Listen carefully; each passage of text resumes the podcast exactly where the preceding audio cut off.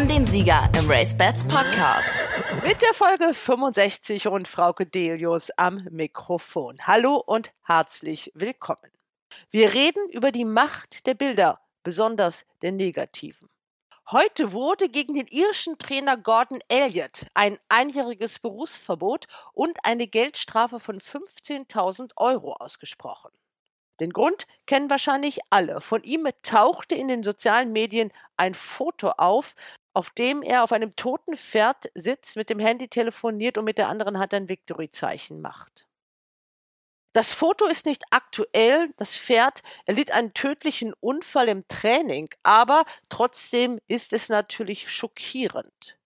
Die Wellen in den sozialen Medien schlugen hoch und die öffentliche Aufregung über dieses Bild wiegt viel, viel schwerer als die heute ausgesprochenen Strafen. Wir reden auch über die Angst vor dem Herpesvirus. Vor einigen Tagen wurde bekannt, dass es einen größeren Ausbruch bei einem Turnier in Valencia gab im Warmblutlager. Der Galopprennsport ist noch nicht betroffen, obwohl es ja keine Meldepflicht gibt, ist jedenfalls kein Fall bekannt. Auch sind die Galopprennpferde weitestgehend durchgeimpft, aber eben nicht alle. Aber trotz Impfung kann sich ein Pferd anstecken. Die Ansteckung kann nicht nur von Pferd zu Pferd passieren, sondern auch von Mensch zu Pferd.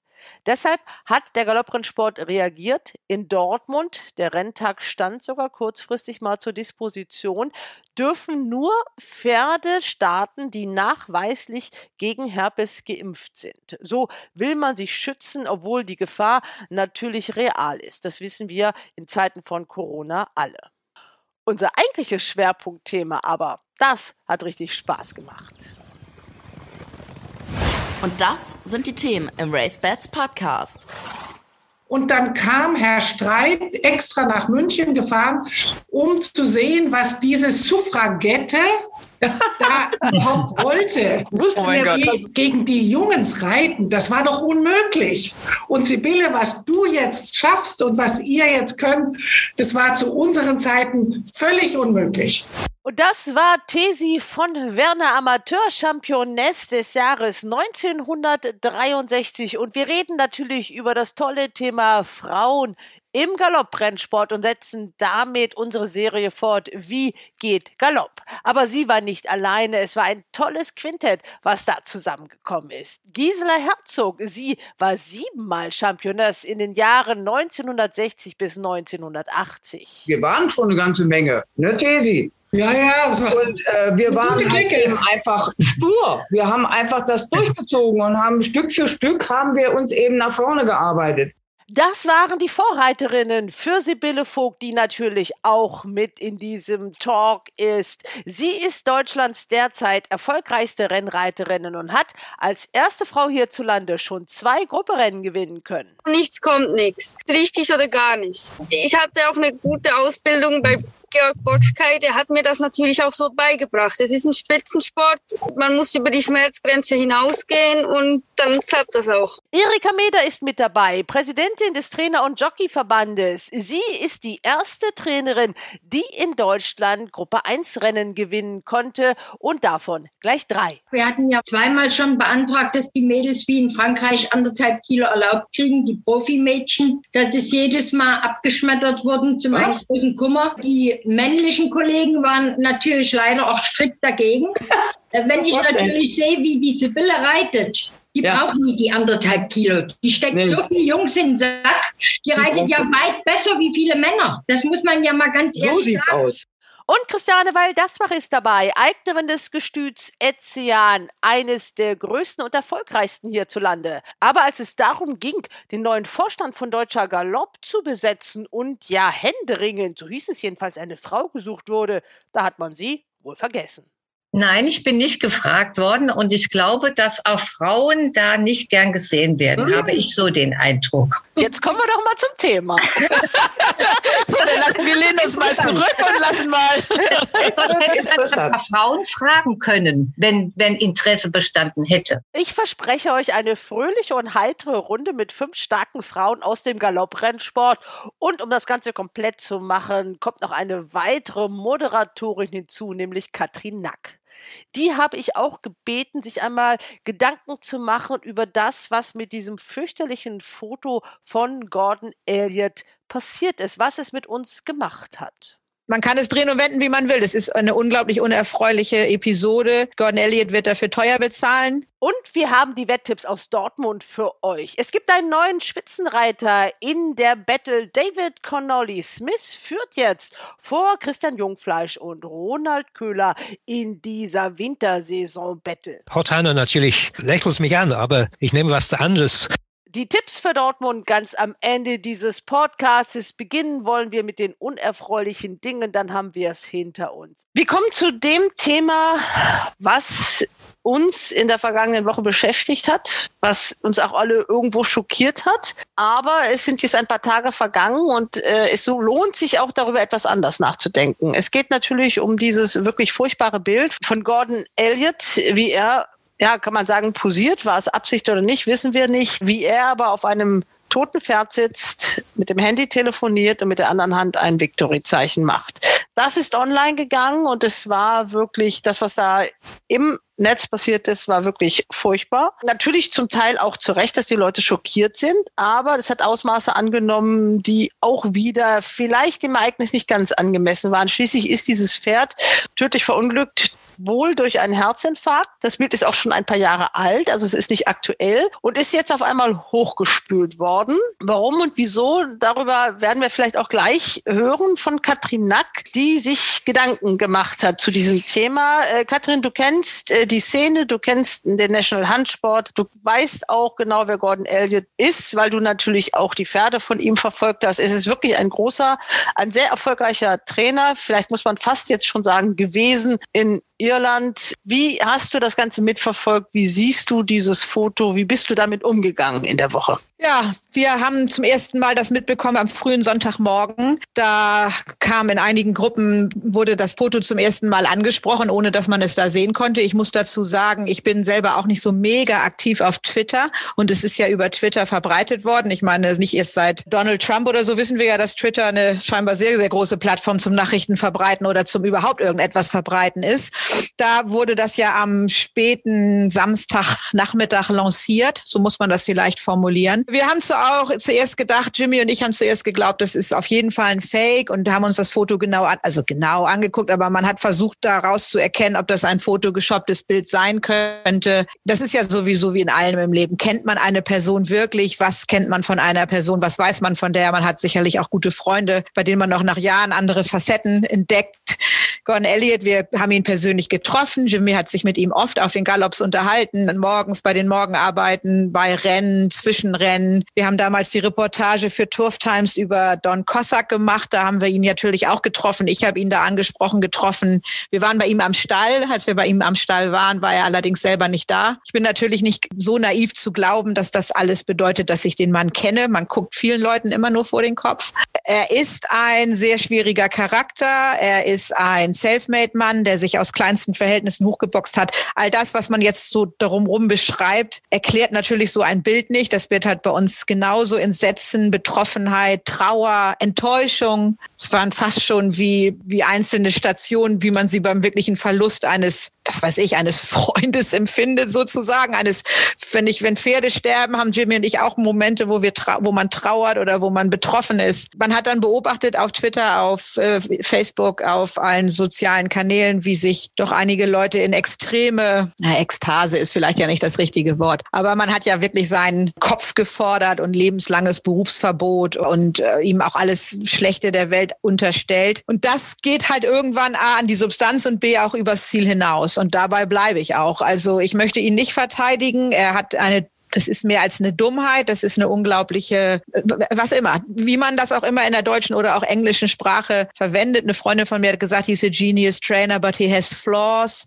Vielleicht kommt das mit seinem, mit einem Charakter, der sich eben so durchgeboxt hat. 80 Angestellte, über 200 Pferde waren im Stall. Am heutigen Freitag wird in Irland das Urteil darüber gesprochen. Er ist natürlich nicht der Tierquälerei angeklagt, sondern er wird wegen Misconduct, also Schädigung des Ansehens des Rennsports. Das ist ja auch das Einzige, was man, was so am Bild erkennen kann. Er hat es ja selber nicht verbreitet. Wie du schon gesagt hast, ist das Bild auch einige Jahre alt. Dem Vernehmen nach und allen Gerüchten aus Irland nach äh, aus Rache entstanden, also aus Rache jetzt lanciert worden. Man kann es drehen und wenden, wie man will. Das ist eine unglaublich unerfreuliche Episode. Gordon Elliott wird dafür teuer bezahlen. Wie auch immer die Strafe, jetzt die offizielle Strafe ausfallen wird. Er hat schon einige seiner allerbesten Pferde verloren. Er bekommt nicht die Möglichkeit, im Grand National den dritten Sieg für Tiger Roll einzufahren. Der ist gestrichen worden. Er hat seine Familie bloßgestellt. Er hat sich bloßgestellt. Ob er damit eine ganze Rennsportnation bloßgestellt hat, das ist die Frage. Das haben einige so interpretiert. Das, ich sehe das nicht so. Und ich sehe es auch ähm, nicht so, dass man sein Skalp fordern müsste oder ihn, wie gesagt, auf lebenslang sperren müsste. Also ich kann mir viel schlimmere Dinge vorstellen, die mit lebendigen Tieren und mit lebendigen Menschen gemacht werden. Das kann ich ihm nicht vorwerfen. So möchte ich das vielleicht nochmal formulieren zum Ende. Es gab einen Kommentar und das fängt mit einer Frage an. Und das ist, oh, what have you done? Gordon. Ja. Das ja. ist ja das, was man sich ja auch wirklich fragt. Und ähm, das fragt er sich ja wahrscheinlich selber jetzt auch. Es gab dann noch ein zweites Foto von einem Jockey. Ähm, es gab auch. ja sogar ein Video von einem Jockey, von einem Jockey, der dann natürlich allem äh, Überfluss nach auch für Gordon Elliott schon geritten ist, was jetzt allerdings natürlich so ein ganz großer Zufall als solches nicht ist. Das Video ist, stammt aus dem Jahr 2016, das ist also noch älter. Sicherlich kann man einiges erklären, dass eine Landbevölkerung, die von klein auf an mit vielleicht auch Nutzvieh wie Kühen oder Schweinen in Kontakt ist, dass man da noch ein etwas anderes Verhältnis zum Tod hat als wir normalen Städter, die zum Glück uns ein etwas fröhlicheres Bild von allen Tieren bewahren können, weil wir eben unser Fleisch aus dem Supermarkt holen. Aber wenn es Leuten darum ginge, hier für Tierschutz oder so zu sorgen, dann warte ich keine so und so viele Jahre, um das Bild dann zu lancieren, um eben meine privaten Rachefeldzüge auszuüben. Das geht nicht einher. Das, wenn ich solche Bilder habe und ich möchte was verbessern, dann melde ich das den Behörden. Man dreht sich im Kreis. Man ist auch so, man ist natürlich auch so enttäuscht und war es auch die ganze Woche. Man ist richtig, man ist betroffen und es war interessant zu beobachten, wie sich auch auf den sozialen Netzwerken zumindest auf meinen Accounts und meiner Wall und dem, was ich sehe, dass die Stimmung langsam geändert hat. Die Leute haben irgendwann erkannt, dass die Strafen schon erfolgt sind und dass noch weitere Strafen folgen werden. Und inzwischen hat sich das natürlich wirklich so ein bisschen dahingehend geändert. Kann man ihm verzeihen? Es ist etwas, was man verzeihen muss. Vielleicht ist es das auch. Es ist trotzdem fast ein bisschen beängstigend zu sehen, was die sozialen Medien da doch aus so einer Sache machen. Es ist wirklich die Macht der Bilder oder in diesem Fall eines einzigen Bildes, ohne dass jemand die Geschichte dahinter kennt, urteilt jeder.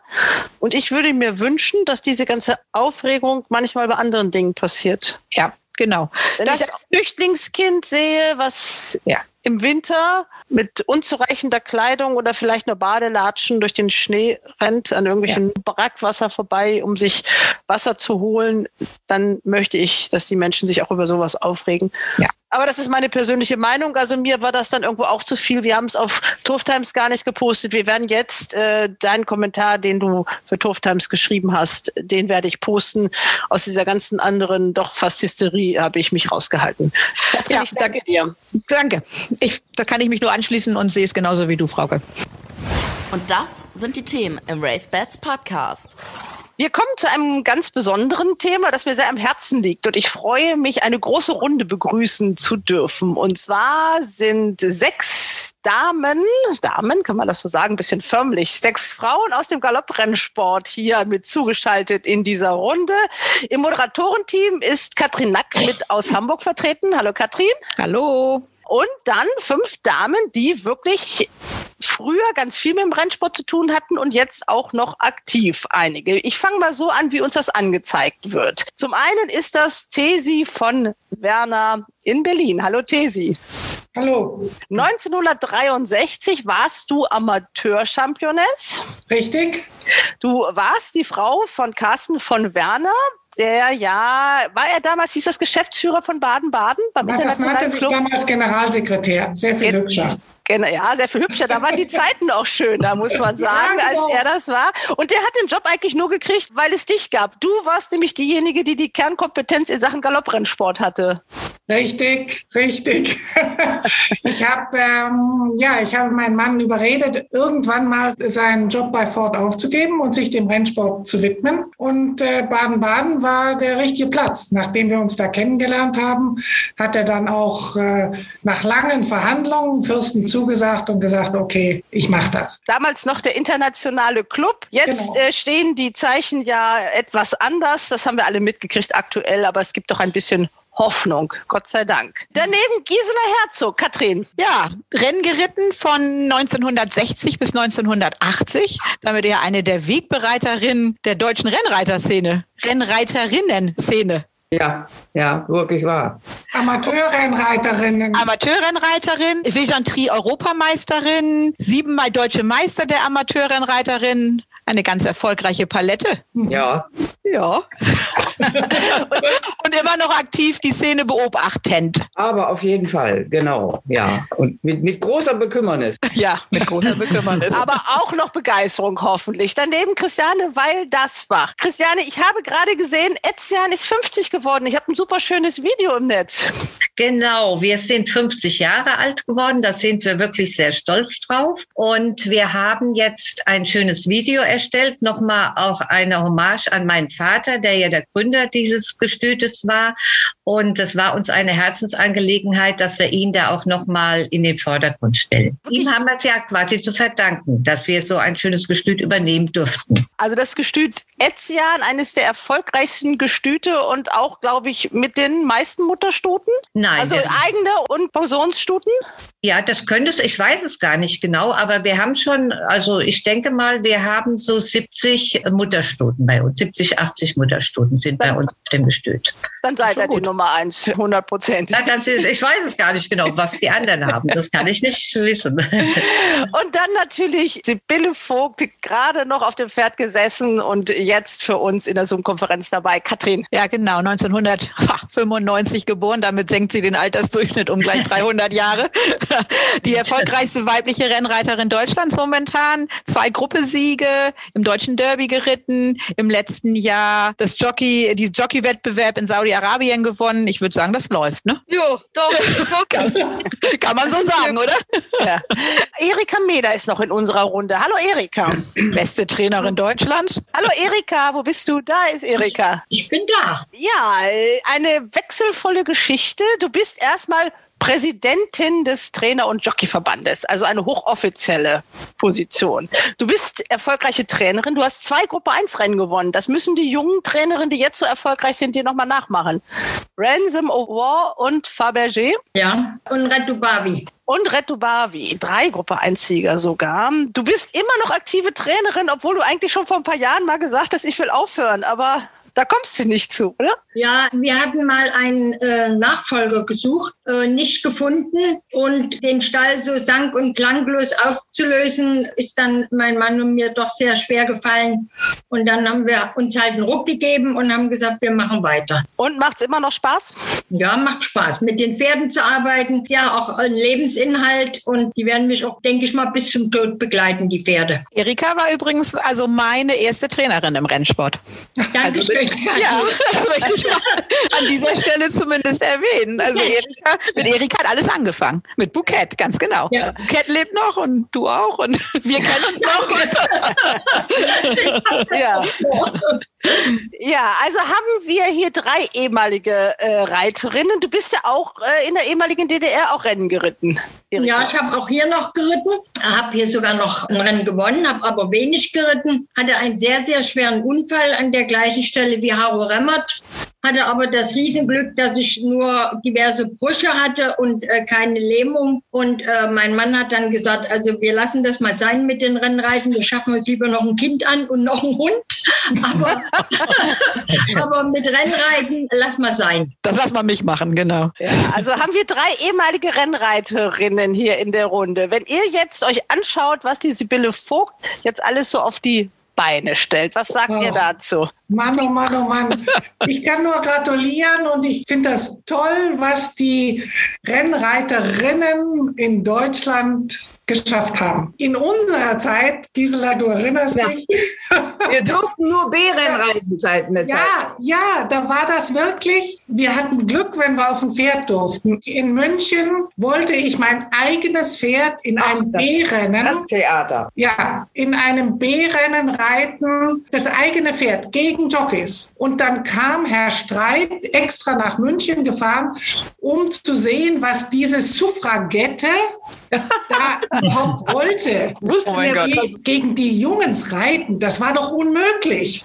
Und Sibylle, was du jetzt schaffst und was ihr jetzt könnt, das war zu unseren Zeiten völlig unmöglich. Wir haben uns in Amateurrennen, ja gut, wir hatten auch nie das Gewicht so wie Sibylle jetzt, aber in den 72er Jahren war es, glaube ich, zum ersten Mal, dass die Susanne gegen Jockey dann in A-Rennen und auf einer A-Bahn reiten durfte. Also wir hatten es sehr viel schwerer. Wir waren die Vorkämpfer. Ja, aber ich gratuliere vor allem Sibylle, was du da schaffst dieses Jahr oder auch letztes Jahr. Großartig. Herzlichen Dank. Glückwunsch. Ich muss, ja, ich muss aber sagen, ich habe durch Carmen Botschkai auch wirklich jemand, der mich mit allem unterstützt, wie es nur geht. Also das ist natürlich auch ein riesen, riesen Vorteil. Freut mich natürlich, dass das alles in Baden-Baden den Ursprung hat. Genau, genau. Super. Schade, dass ich nicht mehr da bin. Solche Leute bräuchten wir noch in Baden. Ja, bin zu alt. ja, Gisela Herzog nickt auch ganz zustimmend. Also, Sie haben es eben schon kurz gesagt, Sie waren die Vorreiterinnen. Wenn Sie nicht angefangen hätten und hätten die Ärmel hochgekrempelt und hätten mal so ein bisschen Gas gegeben, ja, dann, dann hätte es andere, andere gegeben. Also wir waren ja eine, eine, einige, wir waren schon eine ganze Menge. Ne, Tesi? Ja, ja, das war und äh, wir waren halt eben einfach stur. Wir haben einfach das durchgezogen und haben Stück für Stück haben wir uns eben nach vorne gearbeitet. Und äh, da gab es früher also schreckliche Szenen, äh, dass wir da, äh, naja, lass mal das lieber. Doch, wir wollen das wir wissen. Uns, wir haben uns dann schon unser äh, Stück Land erkämpft aber erkämpfen müssen gegen viele, viele ähm, ja, Unebenheiten, ne? gerade von den Herren, würden wir mal sagen, und den Funktionären. Ne? Aber wir haben es geschafft und wenn ich dann heute sehe, im äh, Anfang im 73, glaube ich, konnten die Mädels erst einmal lernen in dem Beruf und ähm, dann ging es ja doch Schritt für Schritt doch schneller vorwärts. Und wenn ich dann heute so eine Sibylle Vogt sehe, die also auch noch vorzüglich reitet, also mein Chapeau, ich ziehe meinen Hut, ja, wie dieses Mädel äh, mit dem Gewicht also so kraftvoll reiten kann und elegant dazu auch noch, also das äh, Respekt. Sibylle. Wirklich. Wir haben uns ja auch bei Facebook befreundet und hatten schon mal kurz einen Schrieb. Also ich beobachte dich immer ganz genau. Ne? Und ich finde es einfach fantastisch. Es ist wie im Traum. Und dass jetzt du auch noch den zweiten Ruf bei, sagen wir mal, so einem renommierten Stall wie Peter Schürgen hast. Also das war früher überhaupt nicht dran zu denken. Du könntest auch einen Ärztenruf haben, ja. Also äh, da ist ja alle rufen. So. also äh, ich würde die sofort engagieren. Ja, so viel Komplimente, Erika Meder als Präsidentin des Trainer- und Jockeyverbandes. Wie ist denn das Verhältnis von den Männern und den Frauen bei euch im Verband? Also eigentlich sehr ausgewogen. Die Mädchen haben die gleichen Rechte wie die Männer. Und dank Sibylle sind wir jetzt natürlich unheimlich stark. Wir hatten ja zweimal schon beantragt, dass die Mädels wie in Frankreich anderthalb Kilo erlaubt kriegen, die Profimädchen. Das ist jedes Mal abgeschmettert worden zum einen großen Kummer. Die männlichen Kollegen waren natürlich leider auch strikt dagegen. Wenn ich natürlich sehe, wie die Sibylle reitet, die ja. braucht nie die anderthalb Kilo. Die steckt nee. so viele Jungs in den Sack. Die, die reitet ja weit besser wie viele Männer. Das muss man ja mal ganz so ehrlich sagen. Aus. Gut, die Mädchen, die nicht so viel reiten, für die war das ja eigentlich gedacht. Eine Sibylle Vogt braucht kein Kilo Erlaubnis. Die ist Vollprofi. Und äh, ich bewundere sie sehr und finde das toll, was sie alles macht. Ich muss nur eins sagen, Sibylle, geh ein bisschen vorsichtiger mit deinen Kräften um, denn du hast ja einen sehr harten Job. Du arbeitest bei der Carmen, du reitest bei deinem Lebenspartner noch mit aus. Ganz lange wirst du das nie durchhalten. Ich habe einfach Angst, dass du mal einen Unfall baust, weil du halt fertig bist. Du reitest Foto. super gut im Rennen, also toll. Haushalt ein bisschen mit deinen Kräften. Wir brauchen dich noch viele Jahre. Ich gebe mir Mühe. Nee, ich bin auch echt vorsichtiger geworden. Also ich fahre jetzt nicht mehr für, keine Ahnung, ein Pferd nach Deauville oder sowas. Das habe ich aufgegeben. Frau Waldasbach, der Präsident von Deutscher Galopp, gibt sich ja immer sehr frauenfreundlich. Heißt die Dame? Wie heißt die Dame? Frau Waldasbach. Christiane. Die ja. Christiane. Die Christiane. Okay, da sind wir jetzt auch beim Du. Gisela, ich darf das ja nicht anbieten. Dann sind wir jetzt alle beim Du. Ja. Christiane, ähm, Ach, der Präsident gibt sich ja immer so, so frauenfreundlich und wollte unbedingt in seinem neuen Vorstand eine Frau haben. Ja, das ist doch mal eine das, Idee. Ja, wollte er unbedingt, aber es gibt keine. Er hat keine gefunden, sagt er. Bist du gefragt mhm. worden? Nein, ich bin nicht gefragt worden und ich glaube, dass auch Frauen da nicht gern gesehen werden, hm. habe ich so den Eindruck. Jetzt kommen wir doch mal zum Thema. so, dann lassen wir lehnen uns mal zurück und lassen mal Frauen fragen können, wenn, wenn Interesse bestanden hätte. Sag mal, Sie als wirklich Inhaberin des größten Vollblutgestüt Deutschlands mit langer Erfahrung, ich finde, Sie wären doch genau die richtige Kandidatin dafür gewesen. Sie sind nicht gefragt worden. Nein, ich bin nicht gefragt worden waren ja beim Du. Entschuldigung, du bist nicht gefragt worden. Ich bin ja äh, bei der BBAG im Vorstand. Da sind wir mit Frauen schon auch wirklich gut gesegnet. Und ich denke, dass wir sehr gute Ideen da einwerfen und uns gut einbringen. Und im Direktorium äh, würde das, glaube ich, auch ganz gut stehen, wenn da ein paar Frauen auch mal integriert werden würden. Würde ich sehr begrüßen. Ja, in entscheidenden Positionen fehlen die Frauen, nämlich Absolut. wirklich. Ja. Absolut. Ja. Was, was würden die denn anders machen? Oder wo fehlt, ich sage mal, wirklich manchmal auch die weibliche Hand? Da nicht mehr Direktorium bei Deutscher Galopp müssen wir jetzt. Bei Deutscher, sagen. oh, Entschuldigung, Deutscher Galopp. bei Deutscher Galopp, ich glaube, dass Frauen da ganz andere Interessen vertreten würden, eben auch die Frauen besser vertreten würden, auch wie zum Beispiel die Arbeitsreiterin oder so. Ich habe immer das Gefühl, dass die immer noch ein bisschen hinunterfallen. Und ich denke auch, die Kommunikation zwischen den einzelnen Gremien würde durch Frauen besser werden. Und auch die, ich denke mal auch die, wie man mit den Mitarbeitern umgeht, da haben Frauen oft mal das bessere Händchen. Männer sind da manchmal ein bisschen grob, wenn man das mal so sagen kann darf. Tesi, du hattest nie beim Internationalen Club ein offizielles Amt. Du hast das immer ja, ehrenamtlich gemacht. Du hast es auch gerne gemacht. Du hättest aber dir vielleicht manchmal auch ein bisschen mehr Anerkennung gewünscht. Du warst aber, ich sage mal, so ein bisschen auch so die Seele und das Herz. Alle, die Baden-Baden von früher kennen, werden das vielleicht auch bestätigen. Dieses internationalen Clubs, du hast es auch nett gemacht, auch für die Gäste. Kann man das so sagen oder? Ja, das ist schon richtig. Also ich war immer in der zweiten Reihe und ich habe mich um viele Sachen gekümmert, um für die mein Mann keine Zeit hatte, weil er andere Sachen gemacht hat. Also wie gesagt, die Gäste oder die Veranstaltungen oder naja, wenn ich morgens nach Hause kam, dann habe ich eben gesagt, da auf der Sandbahn ist ein Loch und das muss gemacht werden. Also da ich jeden Morgen ausgeritten bin, kannte ich na die, die, die Trainingsbahn in und aus auswendig. Also unser Gespräch drehte sich immer um den Club, die Veranstaltung, die Ausschreibung, die Bahn, das Geläuf und so weiter. Also es war schon ein, wie es oft gesagt wurde, ein Dream Team, weil wir sehr gut zusammengearbeitet haben. Und äh, ich ihn in jeder Art und Weise unterstützt habe. Dann auch mit einer Boutique. Vor allem also auch die Gästebetreuung, die internationale Gästebetreuung, die, die spielte eine ziemlich große Rolle. Das hat ja auch viel ausgemacht von dem internationalen Club. Und jetzt mhm. kommen wir ja auf das Thema Baden-Baden und Baden-Galopp. Baden-Galopp ist ja der neue Name, kann man ja auch mal drüber diskutieren. Da geht das ja mit dem deutschen Galopp oder mit deutscher Galopp weiter. Aber was danach kam, der internationale Club, da war ja dann deine Mitarbeit nicht mehr gefragt. Dann wurde es halt anders gemacht. Dann hieß es, das wird wir machen das ist alles mit neuem Marketing. Wir wollen damit Geld verdienen. Wir wollen ganz international äh, mit den großen Rennbahnen der Welt mithalten. Hat aber irgendwie nicht so richtig geklappt. Ja, wobei ich sagen muss, also die, unser Nachfolger, das Ehepaar Joyeux, hat diesen, diesen Weg, den wir angefangen haben, weiter verfolgt und diese, die internationalen Galopprennen Baden-Baden. Das war ja das Image von, von Baden-Baden. Das waren eure Nachfolger, weil dein Mann leider viel zu früh verstorben ist. Aber danach hab's übersprungen, bin schon also an das Ende des internationalen Clubs gegangen. Also als es den nicht mehr gab und dann Baden Racing kam, da wurde es anders gemacht. Da genau. wurde eben gesagt, okay, alles, was der internationale Club gemacht hat, wollen wir so nicht mehr haben. Wir wollen das professionell machen, so richtig als GmbH. Wir wollen mit diesem Rennsport Geld verdienen. Und äh, da ist aber doch, und das ist das, was ich immer gehört habe, viel von dieser unverwechselbaren Atmosphäre verloren gegangen, auch in Baden-Baden. Siehst du das auch so, Erika? Ja, wenn ich so an früher denke, die Frau von Werner kennt diese Zeit, sie hat das eben gesagt, dann sind wir mit allen Pferden von, von Schläfke oder Bollo da hochgefahren. Da wurde früh im Training geritten, dann äh, ging man auf die Terrasse, hat mit den Besitzern gesprochen.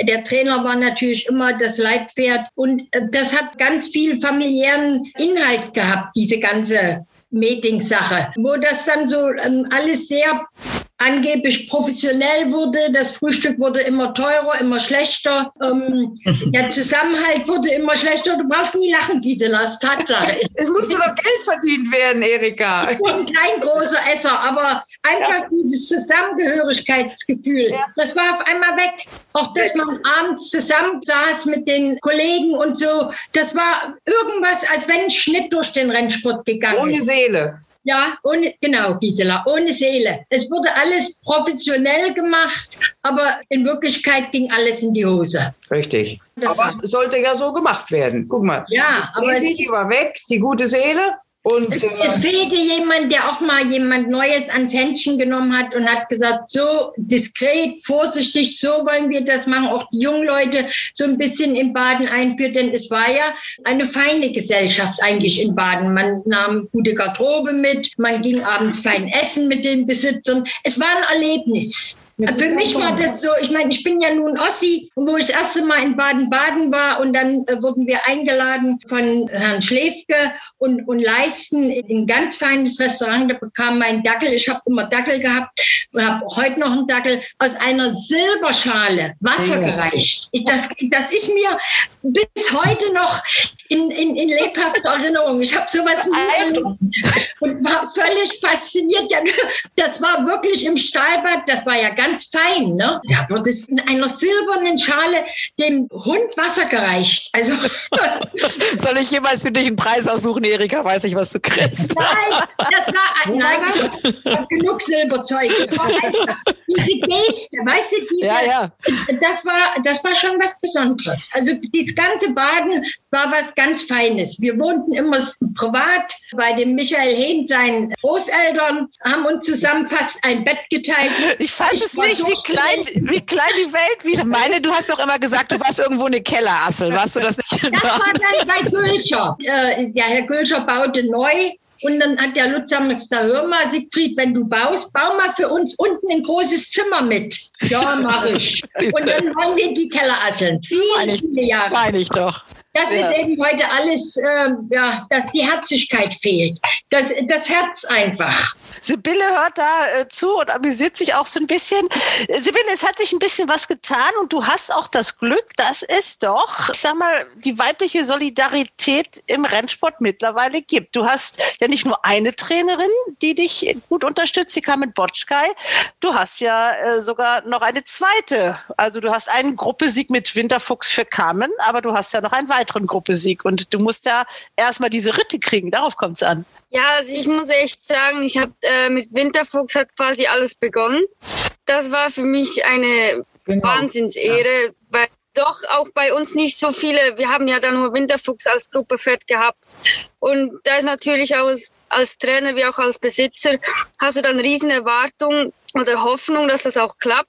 Und wenn du dann quasi einen unerfahrenen Reiter drauf tust, weil ich war ja da doch nicht so Grupperennen erfahren, das ist dann doch nochmal was anderes, ein anderer Druck. Und ich habe trotzdem die Chance gekriegt.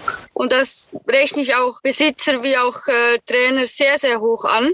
Ich bin auch nur wegen Winterfuchs überhaupt nach Saudi-Arabien gekommen. Und die zweite Trainerin, die mich wirklich auch immer sehr, sehr gut unterstützt, ist die Sarah Steinberg. Und äh, da habe ich auch ein riesen ja, Glück mit René Pischulek, mit dem ich schon bei Klug zusammengearbeitet habe. Wir verstehen uns sehr, sehr gut. Und die Sarah hat mal zu mir gesagt, sie ist kein Fan von weiblichen Reitern. Sie hat mich das erste Mal nur draufgesetzt wegen René, weil der gesagt hat, oh, die kann das Gewicht reiten, lass die reiten. Und so sind wir eigentlich zusammengekommen. Ich habe das gut gemacht, hat alles gut geklappt. Und so habe ich quasi dann, ähm, ja, durfte ich auch Waikistar reiten dann am ja. Ende. Der zweite Gruppe Siko, die Shaka Schütz, genau. Äh, noch eine Trainerin, die dich auch sehr unterstützt. Genau, mit Scharka, die kam ich eigentlich auch quasi durch Maxim, kam ich an die Scharka dran. Sie braucht einen leichten Reiter. Das ist natürlich auch ein Vorteil, was ich habe. Dadurch, dass ich leicht bin, kann ich viele Pferde halt reiten. Und ja, das hat sehr, sehr gut geklappt. Wir haben uns auch super verstanden. Dann habe ich jetzt doch auch eigentlich alles für Scharka geritten. Das ist ja nicht nur in Deutschland, äh, dass wir da hier so eine Top-Reiterin haben, sondern da gibt es ja auch in England einige, ja. die Holly äh, Dolly. Holly Dolly. Holly Dolly. Dolly. Ich nenne sie nur Holly Dolly. Also ein tolles Mädchen, also unglaublich. Darf ich noch mal eine Frage an Sibylle Vogt stellen? Ja, gerne. Die mich schon die ganze Zeit interessiert. Also ich finde wirklich die Reitweise, das ist faszinierend mit zuzugucken und auch den Endkampf von Richtig. Sibylle. Sibylle, machst du, ich darf auch du sagen, machst du äh, eigentlich Krafttraining oder besonderes Konditionstraining, dass man solche wirklich Energie im Endkampf da entwickeln kann und solche Kräfte? Das ist faszinierend für mich. Ich weiß nicht, ob ich mehr oder weniger mache wie die anderen. Ich bin natürlich eben dadurch, dass ich meinen Job morgens habe und noch bei Sven nachmittags reite, reite ich natürlich meine ja, sieben, acht, neun, zehn Lot am Tag.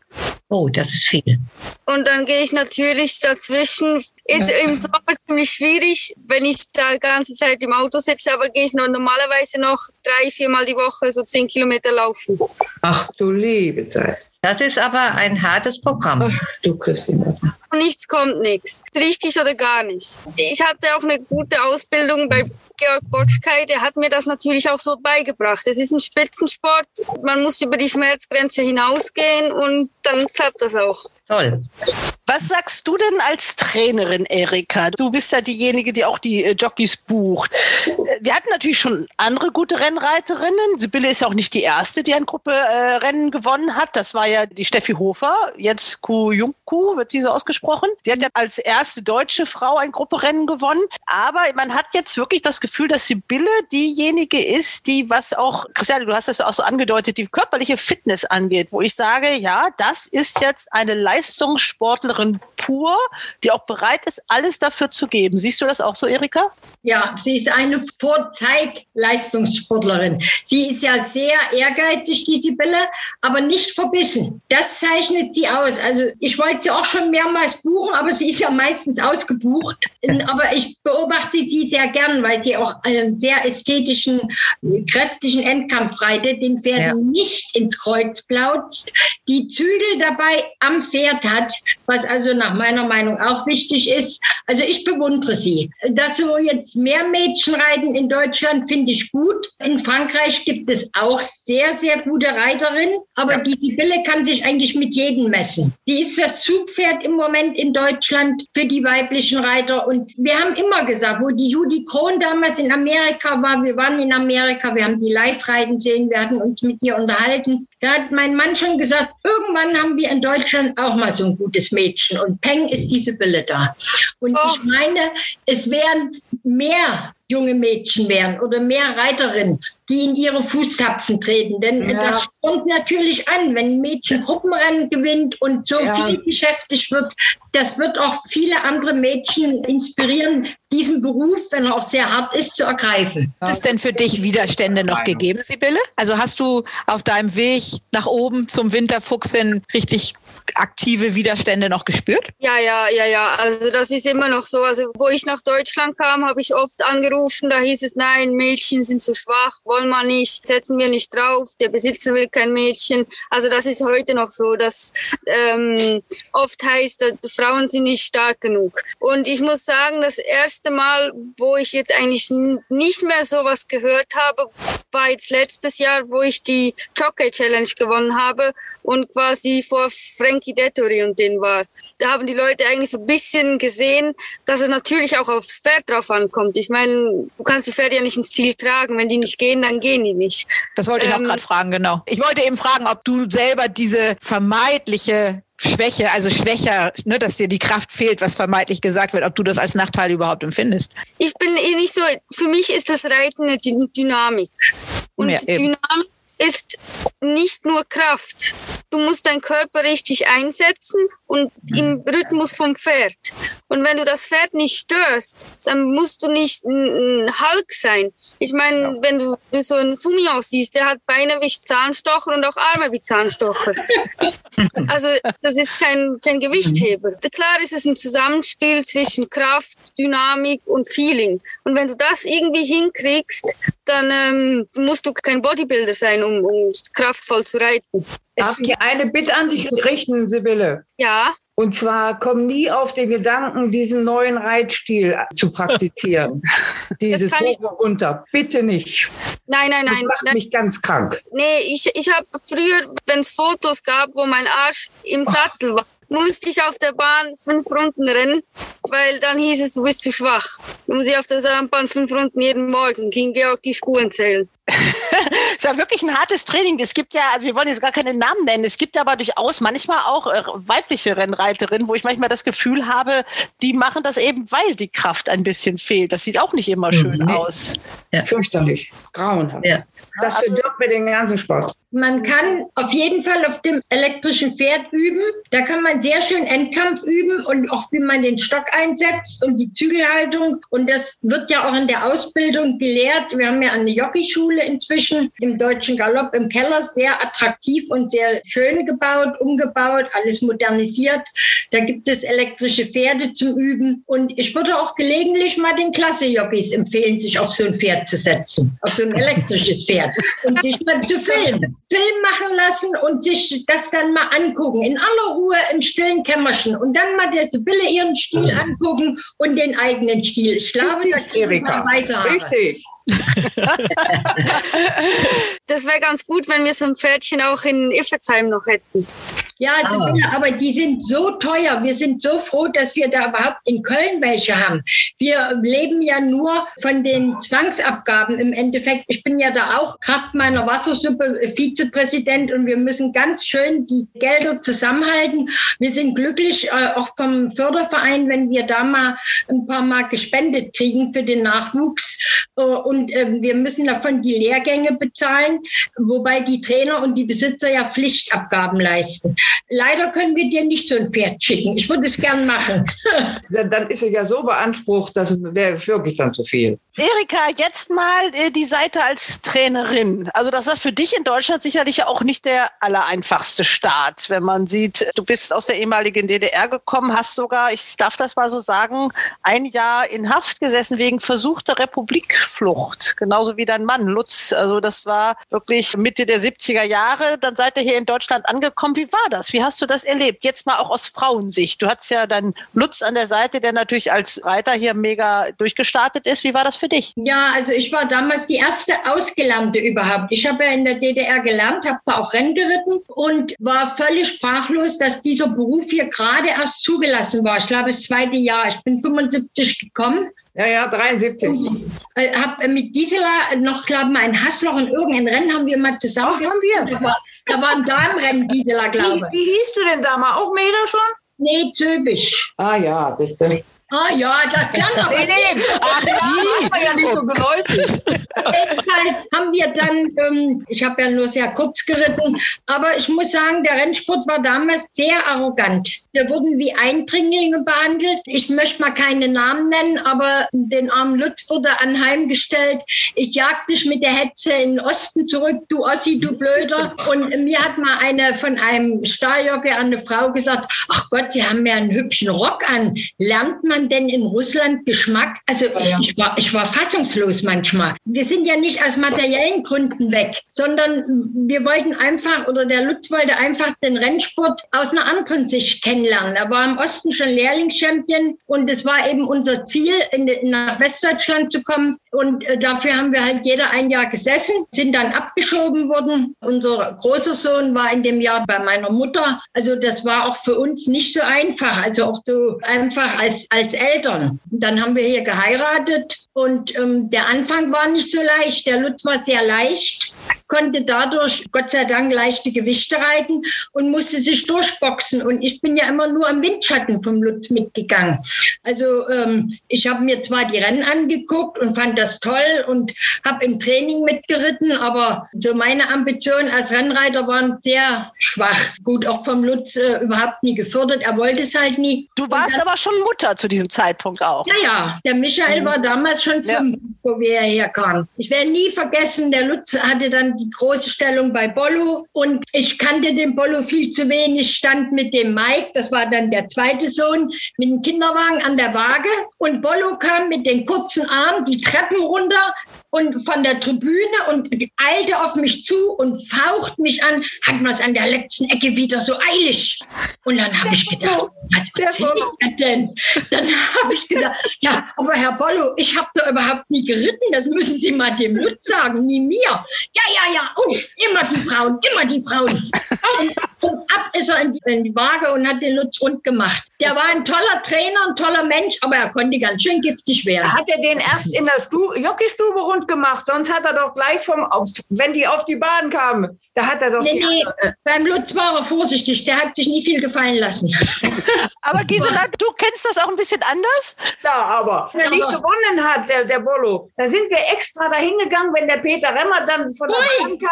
Gisela, und gucken, wie der, der äh, da ausgespielt wurde. Das war ein Erlebnis. Da sind viele hingerannt. Es war kein ganz leichter Anfang für uns äh, Ossis, aber äh, wir haben uns durchgebissen und ich habe dann irgendwann die Trainerprüfung gemacht.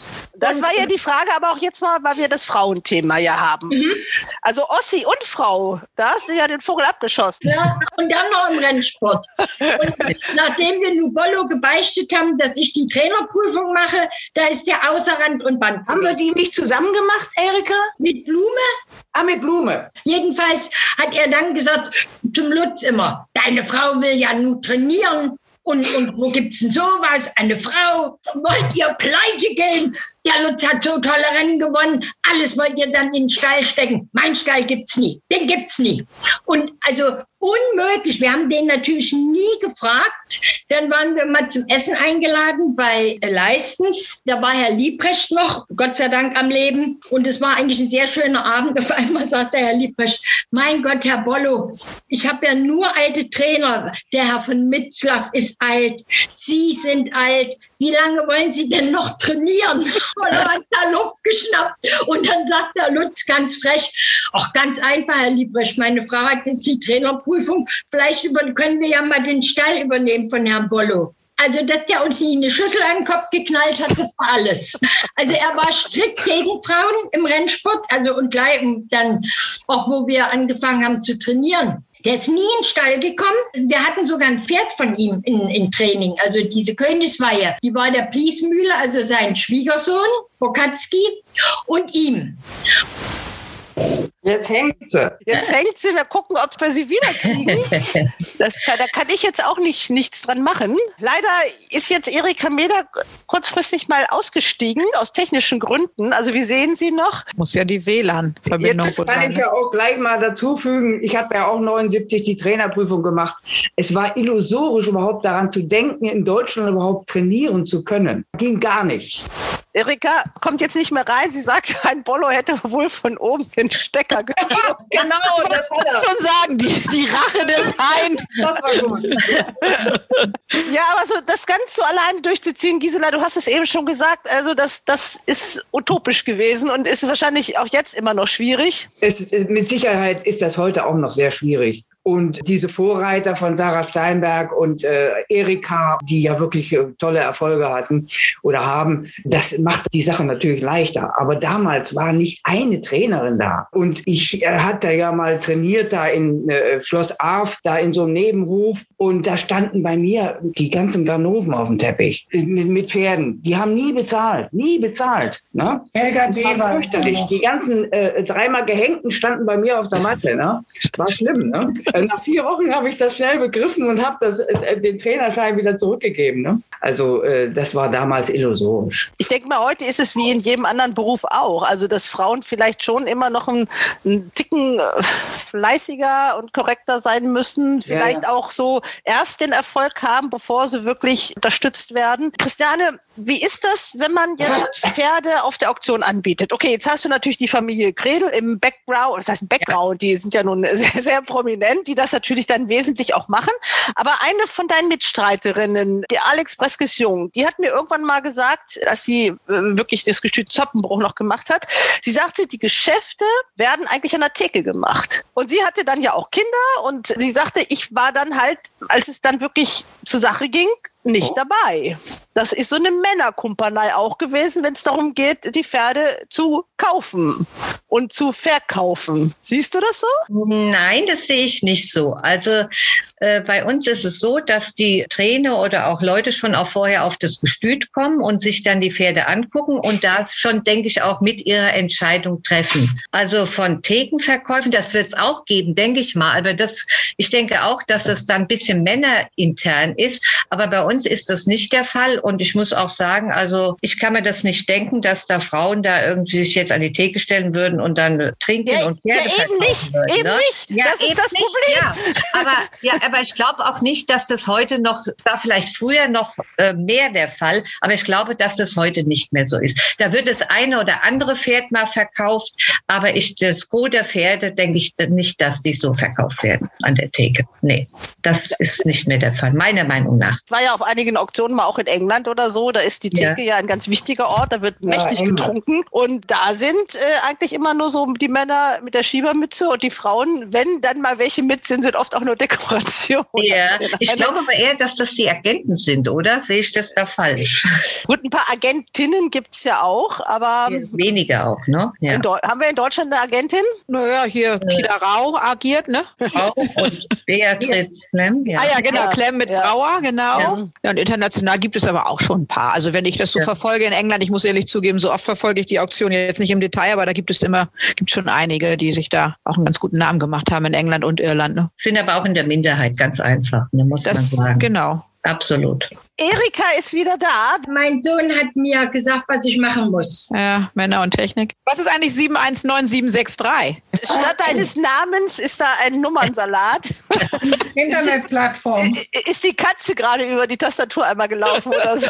Der Hund lästern, das ist typisch Frauen. Jetzt möchte ich zur Botschaftzeit. ich bin froh, dass ich wieder bei euch bin. Also du hast ja eben äh, was behauptet, weshalb du dann irgendwie einmal kurz weg warst. Du hast dich ja gerade so wunderschön, ich will nicht sagen in Rage geredet, aber du hast schon gesagt, dass es eben nicht so ganz einfach war mit dem Start. Was war denn für dich als Frau so der Durchbruch? Wo ja. sagst du, wo, wo hat es dann auf einmal als Trainerin Wumm gemacht? Wo warst du akzeptiert? Was musste da passieren? Also als Trainer kann ich jetzt nie sagen, dass wir nicht akzeptiert waren. Das ist äh, das nicht wahr. Aber äh, der Durchbruch kam vielleicht, wo wir mit Benchettet das erste Gruppenrennen eine Frau als Trainer in Deutschland ein Gruppenrennen gewinnen konnte. Ich habe da auch einen tollen Teller gekriegt, graviert. Erster Gruppensieg einer Frau oder sowas ähnliches äh, in Deutschland. Also das war ist schon was Besonderes. Und ja. der Dackel stimmt zu, ne, im Hintergrund ja, eben. Der, ist im Hintergrund. Der, der, trinkt da heute draus, ist doch klar. okay. Kannst du dich noch daran erinnern, bei einem Interview mit dem schwer gebeutelten, ähm, der jetzt schwer verunglückt ist? Philipp Minerik. Philipp Minerik, ja. ja. Der hat doch mal ein Interview bei dir gesagt, dass Frauen nicht in den Rennsport gehören. Nein, so hat er es nicht gesagt. Er hat wirklich gesagt, ich, ich meine, dafür liebe ich ihn ja auch. Jetzt bellt mein Hund auch. Ähm, der hat gesagt, was ihn denn am Rennsport stört. Und da hat er wirklich gesagt, ihn stört schon, dass er manchmal mit so schlecht ausgebildeten Amateurreiterinnen-Rennen bestreiten muss. Und manchmal stören ihn auch die Frauen in der Jockeystube. So hat er es gesagt. Aber da hat er auch zugestanden, hat das da richtig um die Ohren gekriegt, aber das war seine Meinung. Mhm. Ist ja manchmal auch richtig. Also da muss ich dem Philipp recht geben. Also es war ja mal wirklich eine Zeit lang, da saßen die kleinen Mädels bei den Jockeys in der Jockeystube und haben die bewundert, wie die sich an und ausziehen. Ja, Gisela, du lachst. Da bin ich ein paar Mal rein wie so ein Drache und hab die da einzeln wieder rausgepflückt. Nee. Und hab gesagt, ja, spinnt ihr, ihr habt eigene Umkleideräume. Sibylle, was sagst du dazu? Sibylle ist auch gerade sprachlos. Ich muss ganz ehrlich sagen, das war einmal der Fall, in Dresden war das. Da waren die Frauen ganz auf der anderen Seite. Und wenn du da jedes Rennen reitest, das schaffst du gar nicht mit dem Auswiegen. Das weiß ich noch, da habe ich die Jungs gefragt, da waren drei Jungs waren bei der Frau, bei den Frauen in, den, in der Umkleide, ob das für sie okay ist, wenn ich mich ganz hinten da um die Ecke setze. Weil sonst hätte ich das gar nicht geschafft mit dem Hin- und Herrennen. Ich habe jedes Rennen geritten. Und gut, die meisten Frauen, die haben dann da ein, zwei Ritte, das geht dann. Ja, wir haben uns da gut verstanden. Also wir haben, ich habe mich dann da umgezogen und fertig, das war's. Du läufst da nicht äh, stundenlang nackt durch die Gegend.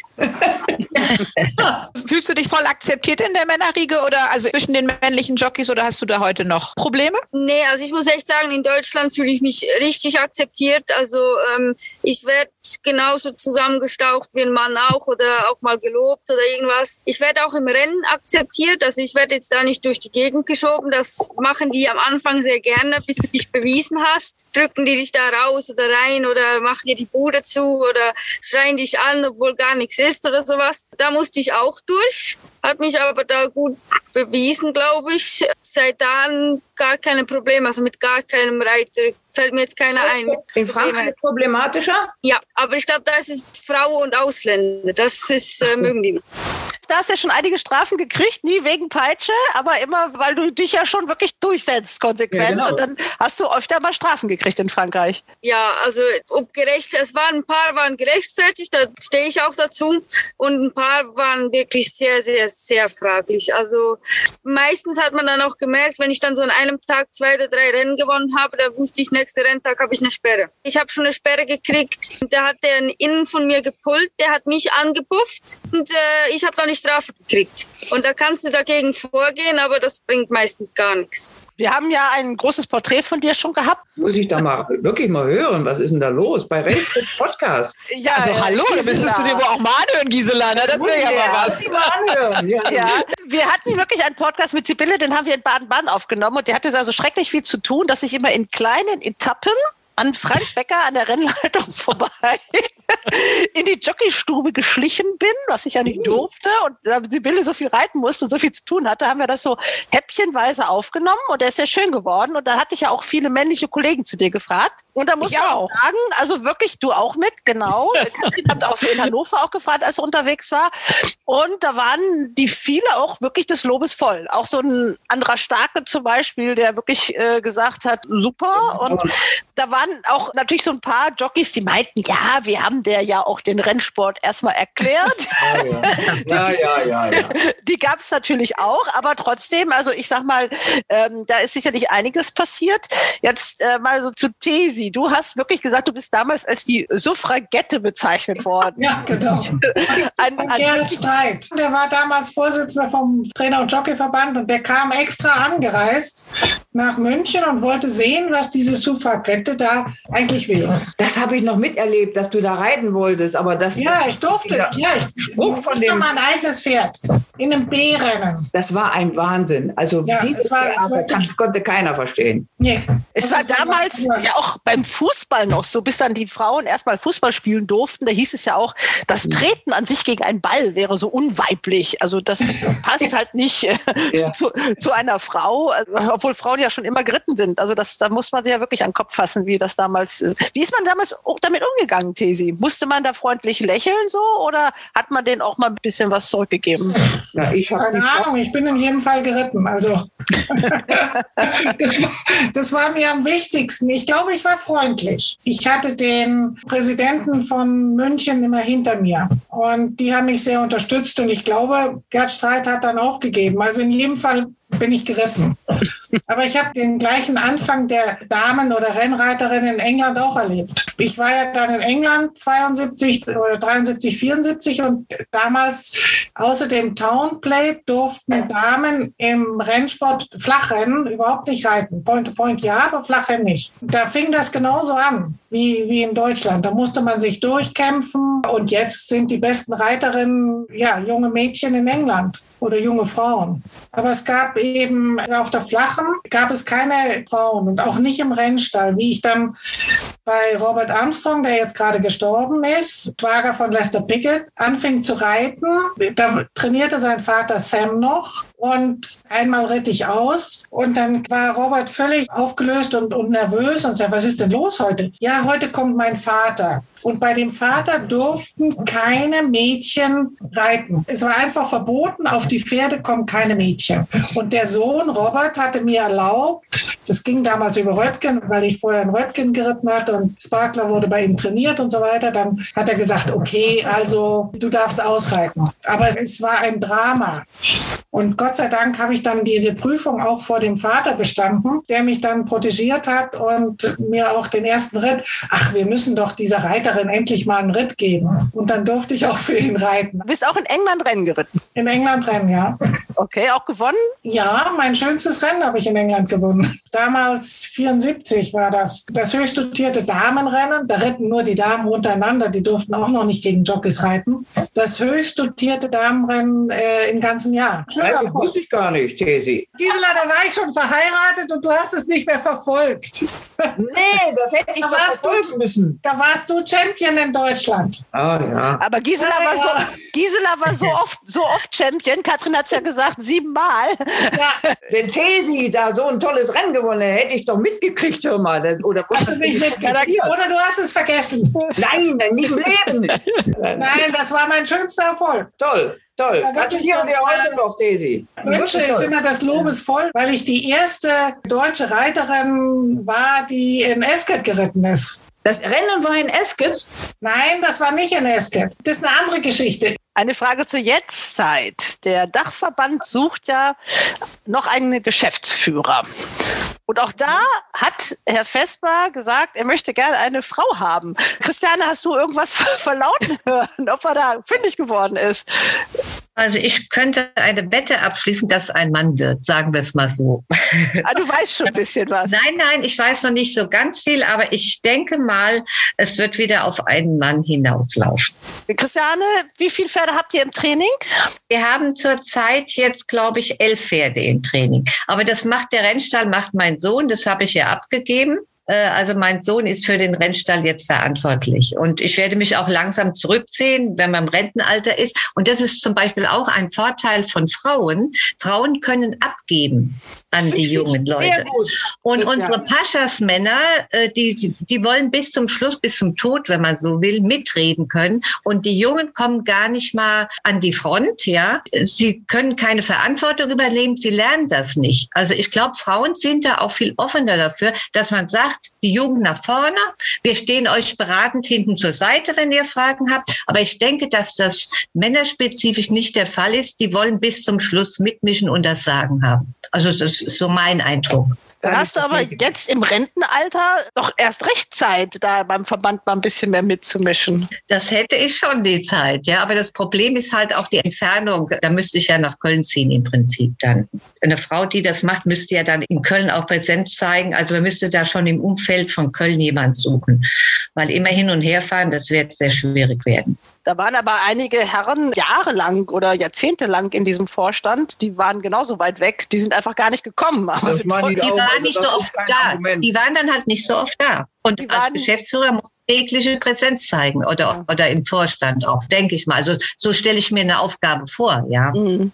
Aber Tesi. Ich denke jetzt die ganze Zeit, aber mir würde niemand einfallen, auch keine ja. Frau. Tesi, bei dir war das ja so, du hast immer sehr viel für den Sport gemacht. Wir hatten das damals auch in unserer Geschichte so ein bisschen thematisiert. Das ist aber nie finanziell vergütet worden. Das war immer so, obwohl du ja eigentlich diejenige warst, äh, die den Galoppverstand hatte. Du hast da nie Geld für gekriegt. Du warst immer diejenige, die ihren Mann unterstützt hat ja, und ihr wart dann ein Team. also mein Mann hat oft genug gesagt, lass dich doch bitte anstellen, stell dich an. Aber ich, ich wollte immer meine Selbstständigkeit, ich wollte meine Freiheit behalten. Ich habe alles gerne ehrenamtlich gemacht, aber ist das nicht auch so ein bisschen typisch Frau? Vielleicht, ja, ich weiß nicht. Ich habe immer gesagt, solange mein Mann genug verdient, muss ich ja nicht arbeiten. Da geht es mir genau. gut und äh, ich kann meinem Hobby nachgehen und kann reiten und so weiter. Also das kann ja auch mal gewaltig in die Hose gehen, diese Einstellung. Ja, stimmt. naja, hinter jedem erfolgreichen Mann steckt auch eine starke Frau, das wissen wir doch. Ja, ja. Ist es aber auch mal andersrum so? Ist es bei euch so ein bisschen so gewesen? Hattest du die Unterstützung von deinem Mann immer, Erika? Ja, also wir sind nicht immer einer Meinung. Wir haben manche Diskussionen geführt und auch Krach gekriegt, aber im Endeffekt äh, war es immer wieder im Sinn des Pferdes und äh, haben wir uns zusammengerauft. Das ist einfach so. Und Sibylle, bist du von deinem Mann unterstützt? Also ich könnte das gar nicht in dem Ausmaß machen, wenn wenn Sven nicht dahinter stehen würde. Auch mit dem, doof gesagt, mit den ganzen Autofahrten. Wenn an meinem Auto irgendwas dran ist, dann muss ich wirklich nur ähm, anrufen, sagen, kannst du bitte einen Termin bei der Werkstatt machen, stell mein Auto zu Hause hin, nimm seins, fahre am nächsten Tag auf die andere Rennbahn. Also ich habe da Riesenunterstützung. Auch eben Erika weiß das, was mir nicht so gut ging letzte Woche. Da hat sie auch mit ihm telefoniert, dann übernimmt er das kurzerhand. Ja, war gut. Sibylle, ich habe bei deiner Karriere nur an einer Stelle ein bisschen ein bisschen bedenken. Ich kann es nur aus eigener Erfahrung sagen, ich habe es genauso gemacht und ich weiß nicht, ob es verkehrt war oder nicht im Nachhinein. Ich habe an einer entscheidenden Stelle, als ich ein Jobangebot beim NDR in Hamburg äh, hatte, mich für das Private entschieden. Dafür habe ich jetzt zwei Kinder. Bin ich nicht böse drum, muss ich sagen, sonst hätte ich die wahrscheinlich nicht. Bei dir habe ich immer das Gefühl, die bleibt nur in Baden-Baden, weil sie von ihrem Sven nicht weg will und nimmt vielleicht ein Angebot, was sich karrieremäßig doch ein bisschen befördern würde, nicht an. Nein, ich bin jetzt in Baden-Baden geblieben, nur wegen der Nähe von Frankreich. Weil mit den anderthalb Kilo Erlaubnis ist das Gold wert. Dann die Preisgelder sind bedeutend höher. Ja, das war so ein bisschen der Grund, auch weil mir das jetzt mit dem ganzen Corona ziemlich unsicher war, alles hier in Deutschland. Sehr cool. Äh, und ich wollte meinen Namen jetzt in, in, in, da in Frankreich nicht verlieren, weil da ist das doch noch ein bisschen schnelllebiger wie in Deutschland. Und das war eigentlich der einzige Grund. Sprichst du Französisch? Verstehen sehr, sehr gut. Sprechen, ja, könnte aber auch besser sein. Ja, also bitte, du bist jetzt noch 25? Ja, ne? 25 bist du jetzt? Noch drei Wochen noch. Noch drei Wochen 25. Wenn du deine Karriere so ein bisschen planst und dir die Liebe auch wichtig ist, wie planst du das? Sagst du jetzt auf jeden Fall fünf Jahre noch volle Kanne Rennsport? Ja, auf jeden Fall. Also ich bin da voll dabei. Eigentlich wäre dann auch der Plan, vielleicht mal nach Frankreich zu wechseln, je nachdem. Da ist aber da auch sehr schwer, an einen Stall zu kommen, wo du auch gefördert wirst. Würde gerne natürlich das in Frankreich weiter beibehalten, aber natürlich in Deutschland auch die großen Rennen reiten. Deswegen glaube ich, ist das gar keine so schlechte Konstellation, wie ich das im Moment habe. Dann habe ich quasi alles zusammen unter einem Hut. Du konntest dir die Jobs ja fast aussuchen. Also du hattest ja nicht nur das eine Angebot aus Köln, sondern du konntest sagen, ja, ich gehe dahin, an den Stall von Peter Schürgen. Ich habe mit Sven auch darüber geredet und ich auch echt sagen, der unterstützt mich. Der hätte sofort gesagt, wechsle, dann sehen wir uns vielleicht noch, keine Ahnung, ein, zweimal die Woche oder fährt dann halt mal nach Köln. Aber der hätte mich echt unterstützt darin und das ist schon eine Leistung. Wie oft fährst du denn nach Köln? Nach Köln fahre ich gar nicht. Ich bin okay. da nur zweiter Ruf in den Rennen. Wenn natürlich, keine Ahnung, Gruppe 1 oder irgend sowas ansteht, dann werde ich auch hinfahren. Oder Derby. Aber eigentlich grundsätzlich fahre ich nicht dahin. Da sind wir auch so ein bisschen so verblieben, doch auch letztes Jahr sehr, sehr oft in Frankreich war unter der Woche. Dann hätte das natürlich nicht so hingehauen. Und deswegen sind wir so verblieben, so kann ich mein ganzes Management auch mit Frankreich quasi frei planen. Und äh, ja, mit Deutschland natürlich auch. Wie ist das unter euch Kolleginnen in der Jockeystube? Wie ist da so die Gemeinschaft? Unterstützt ihr euch ein bisschen gegenseitig? Haltet auch ihr Frauen so ein bisschen zusammen? Also wir haben echt eigentlich, eine, wir sind eine gute Truppe im Moment. Wir sind ja eigentlich nur ein paar Mädchen, die wirklich regelmäßig reiten. Also das hält sich echt in, in Grenzen und da, wir verstehen uns alle super. Also da ist kein böses Blut, gar nichts. Wir haben das einmal erlebt bei einer Trainerin, dass da natürlich, ich, ich sag mal, man kann ja ruhig den Namen sagen, da, da ging es um Jasmin Almreder und Anna van den Trost. Da war aber schon wieder das Problem, dass einige Besitzer, da ging es auch um Black-Type-Rennen, eben gesagt haben, nee, wir möchten doch wieder einen Mann drauf haben. Meine Anna van den Trost hat auch Gruppe 1 zwar mit Arabern gewonnen, aber immerhin, und die ist ja nun auch sehr erfolgreich. Aber die Besitzer gibt's immer noch. Das erlebst du jetzt wahrscheinlich nicht mehr, aber bis Winterfuchs wahrscheinlich schon. Äh, auch jetzt ist es immer noch so. Also die sind dann immer doch noch am Haden und ah, mh. Mm, jetzt mit den zwei Gruppensiegen ist doch wesentlich einfacher. Es ist immer, man braucht immer jemand, der quasi so den, den Anfang macht. Und wenn es dann klappt, dann geht's dann plötzlich von allein alleine. Das heißt ja nicht, dass ich jetzt plötzlich viel besser reite wie vorher, aber die Leute nehmen es anders wahr. Und das ist eigentlich sehr, sehr schade, auch eben bei Anna. Also ich finde sie auch sehr, sehr gut. Sie hat auch ein gutes Feeling. Hätte die jemand auch als Besitzer, dann hätte die echt auch ähm, Ambitionen damit zu machen. Es gibt eine Langzeitwette oder zwei Langzeitwetten bei RaceBets. Die eine lautet, eine Trainerin gewinnt 2021 ein klassisches Rennen. Sollte man da wetten, ja oder nein? Was meint ihr? Ja. Ja, ja alle ja? Ja. Ja. ja. bin skeptisch. Ja, doch, ja, die Sarah Steinberg, die hat natürlich gutes Material. Das stimmt. Doch, würde ich auch. Und dann gibt es natürlich die Wette, eine Frau gewinnt Gruppe 1 in Deutschland. Das, also der erste Gruppe 1-Sieg. Das unterschreibe ich, ja. Als Jockey. Die Bille. Als Jockey. Ich bin da skeptisch. Glaube ich auch. Das wird schwer werden, denke ich auch. Ja, man muss also, ja, und das ist ja immer das Problem. Sibylle hatte ja schon ein paar Gruppe 1 Dritte. Du hast die alle gut ins Ziel gebracht, muss man sagen. Du musst ja erstmal die Chance kriegen für einen Gruppe 1 Ritt. Das sieht an deinem eigenen Stall erstmal schon ein bisschen schwierig aus. Gruppe Pferde wachsen ja nicht auf den Bäumen. Ja, also wir werden kein Gruppe 1 Pferd haben. Also bis jetzt nicht, dieses Jahr. Also da müsste sich eine noch extrem weiterentwickeln. Wir haben ein paar nette Pferde, also aber Gruppe 1 ist natürlich dann wirklich obere Liga und da wird's wird die Luft dünn. Ist natürlich in Deutschland auch schwer. Wir haben nicht viele Gruppe 1 Rennen. Ich bin schon froh, wenn ich nur reiten darf.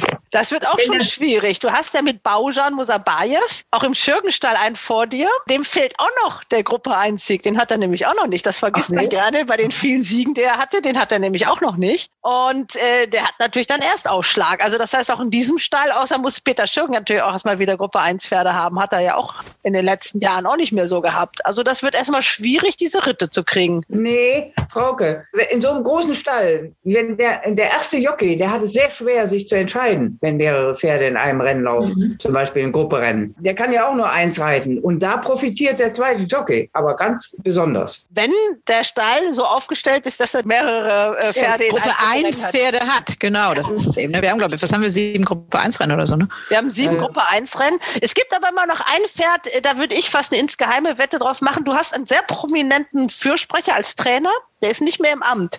Da steht auch eine dicke Acht vor. Der liegt den Besitzern immer in den Ohren und sagt, ich möchte gerne mal Sibylle auf dem Pferd sehen. Könnt ihr euch denken, wer das ist? Nee. Mhm. Aus Mülheim. Ostmann. Uwe Ostmann, genau. Ein großer Fan von Sibylle Vogt. Äh, das hat er mir erzählt und das hat er auch dem äh, Peter Michael Endres erzählt. Besitzer eines gewissen Torquator Tasso. Ah. Ja, dann, wenn das mit Auenquelle, ah. dann, dann, legen wir die Wette mal schnell an, Sibylle. Das, das, genau.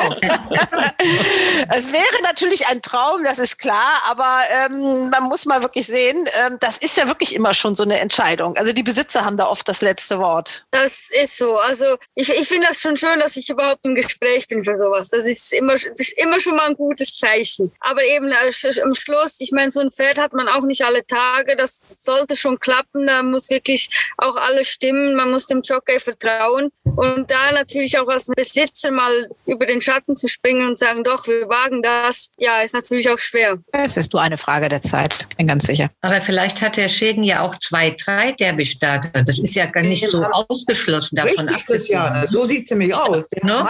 Meistens, der hat viele Besitzer, ja. die alle im Derby laufen, da laufen eine drei, vier, beim, beim Jens liefen. Kann gut sein. Also das ja. sehe ich, äh, da sehe ich sehr viele Möglichkeiten für dich, Sibylle. Also ja. denke ja, ich auch. Bei guten Mutes. Wie viele Siege hat denn Sibylle schon für Etzian, Christiane? Bis jetzt haben wir Sibylle noch nicht auf dem Pferd gehabt. Aber ich werde Marc nach uns, besonders nach unserem Gespräch heute mal animieren, Sibylle auf unsere Pferde zu setzen. Ich hoffe, dass sie dann auch schnell genug sind für Sibylle. Ich gebe mit jedem Pferd das Beste. Also egal. Das glaube ich, ja, das sehe ich, ja. ja. Aber du musst ja immer beim Pferd bleiben. Das ja, das ist das Problem. Gut. Ich habe eine Frage. Willst du auch mal trainieren? Nein. Das war eine ganz, Antwort. Ganz ehrlich, ich habe so ein bisschen das so mal verfolgt. Und irgendwie hatte ich immer so das Gefühl, die, die, die erfolgreich geritten sind, waren oft schlechte Trainer. Stimmt. Erika, aber der Mann, den du erwähnt hast, das ist eine der Ausnahmen. Hein Bollo, Peter Schürgen ja. natürlich auch und Andi Suberitsch macht ja auch einen super Job. Also was bei Frauen ist das noch wieder. Auch, auch sehr ist wie bei Erika oder so, wo natürlich der Mann sehr erfolgreich war und sie das Ganze aber im Stall schon immer so beobachtet hat und mitgekriegt hat. Das fehlt den Jockeys oft. Ich sehe das bei Carmen und, und Georg. Also Carmen, die war ja auch bei Erika. Ich habe das immer gehört bei Erika Mehr, lief das noch anders. und ähm, da hat die Carmen das morgens im Stall mitgemacht, hat das gelernt. Und Georg wollte nach dem letzten Lot am liebsten gleich nach Hause. Das war das.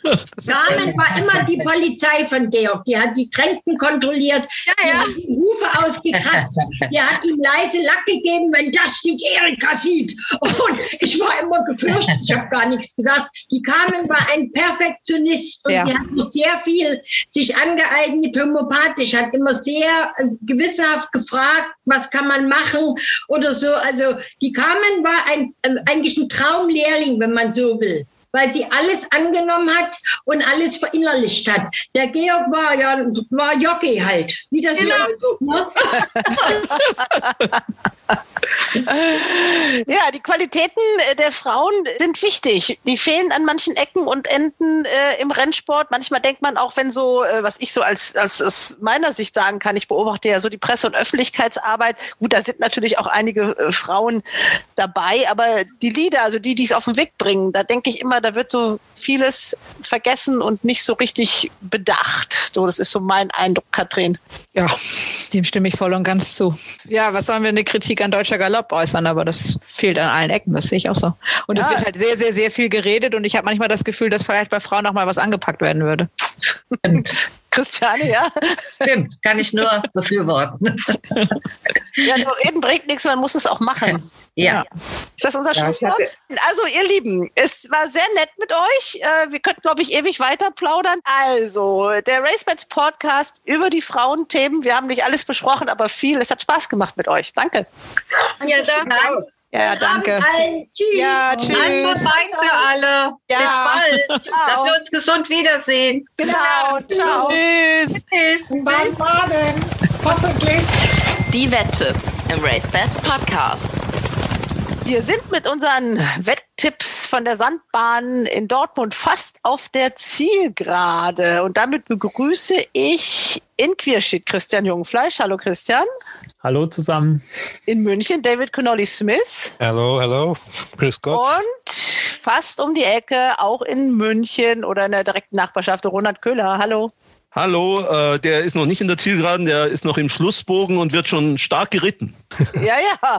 Also es ist ja, wie gesagt, das Ziel ist in Sichtweite, aber es ist nochmal richtig spannend geworden, oder? Also David hat mächtig aufgeholt. David, Archie's Sister, also einer von deinen Vormannpferden, äh, hat gestochen. Ja, und Mathilde Bay ist auch gut gelaufen, aber es hat nicht ganz geklappt, leider.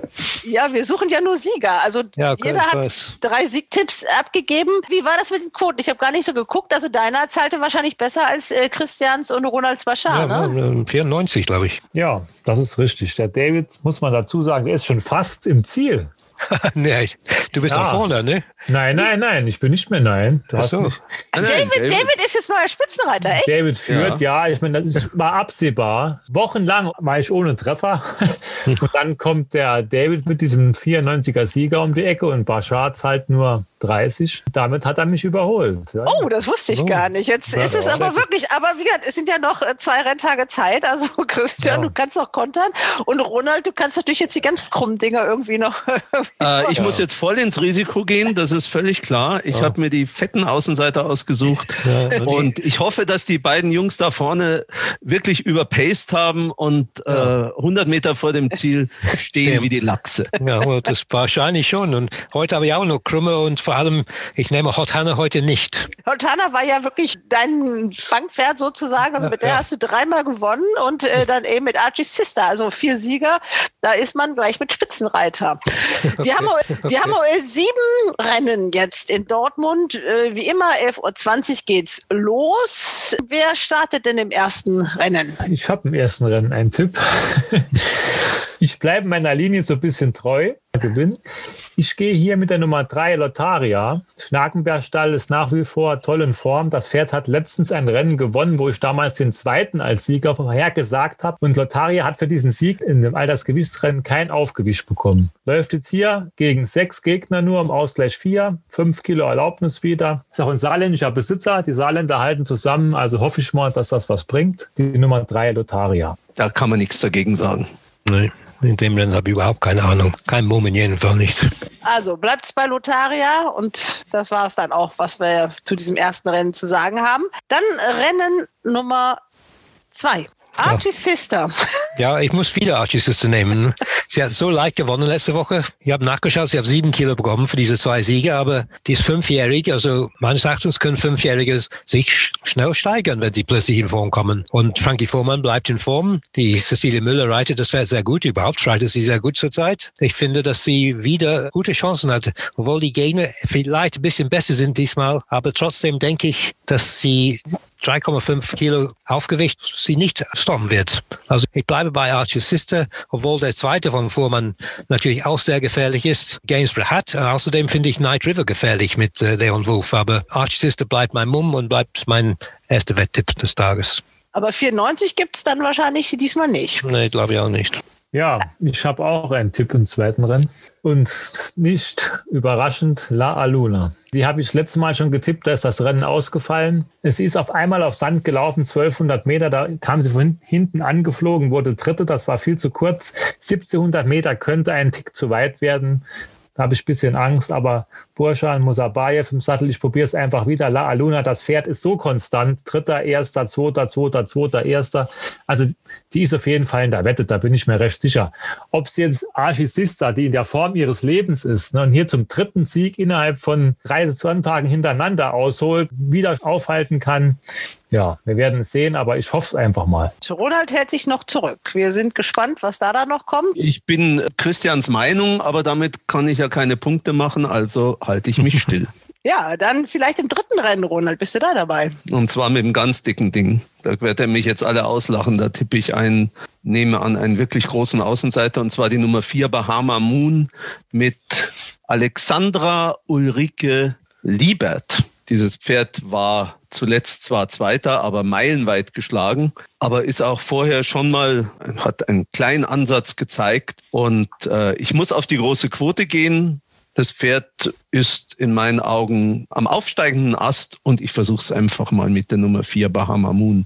Aber gegen Wikileaks, Aljondra, Shy Moon, Bergadler ist das natürlich alles äh, keine einfache Angelegenheit für die Frau Liebert. Aber wer weiß, nachdem ihr ja jetzt auch die Frauen in diesem Podcast so hoch haltet, äh, vielleicht äh, schafft sie einen Außenseitersieg. Da sind natürlich noch ein paar andere Frauen drin in diesem Rennen, die können auch ganz gut reiten. Aber der Ronald hat eigentlich schon die Gegner genannt, würde ich mal sagen. Ayondra, rein nach Rechnung müsste Ayondra gewinnen. Aber die Rechnung ist ja immer so eine Sache. Vielleicht ist das Pferd in der Schule auch sitzen geblieben und kann nicht so gut rechnen. Aber Bahama Moon hat sich auf jeden Fall angekündigt. Ich tippe ja kein Pferd, aber wenn, dann würde ich die Nummer zwei Ayondra nehmen. Ich tippe auch nichts, aber wenn ich einen nehme, würde ich auch einen total krummer nehmen, und zwar Flower Power von Sarah Hellier mit Alex Beach im Sattel. Auf Über einer 2000 neuen Distanz. Genau. Ja, über 2500 Meter. Zum ersten Mal über die lange Strecke. Vielleicht geht es. Ne? Das weiß man nicht. Aber ich würde es riskieren, wenn er, ja gut, muss 200 oder was stehen. Rennen Nummer vier.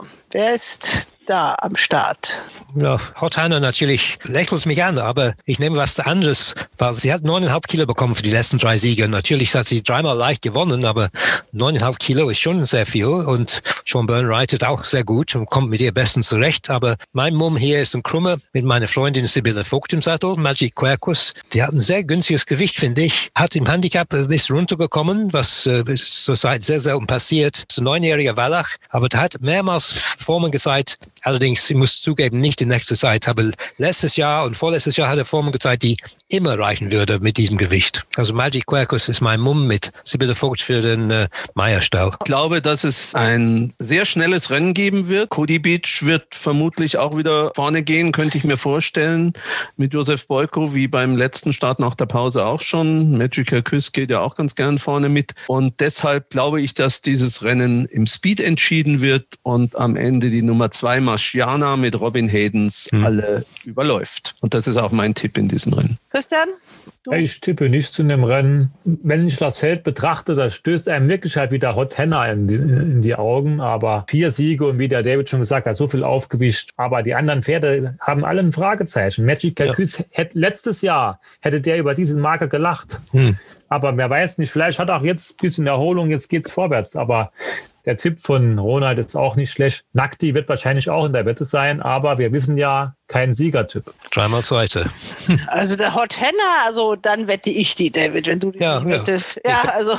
Ich werde sicherlich mich, werde mich abdecken, in jedem Fall. das musst du auch. Also das ja. nimmt sie, das äh, kannst du nicht bringen. Ja. Also dreimal mit der zu gewinnen und dann äh, ihr nicht mehr treu zu sein. Nein, nein, nein, das geht nicht. Genau. Rennen Nummer 5, Viererwette, zwölf Pferde am Start. Es hat mal wieder geklappt. Matilda Bay sehe ich. Ja, ich weiß, die ist gut gelaufen letzte Woche. Das war ein richtiger Ansatz.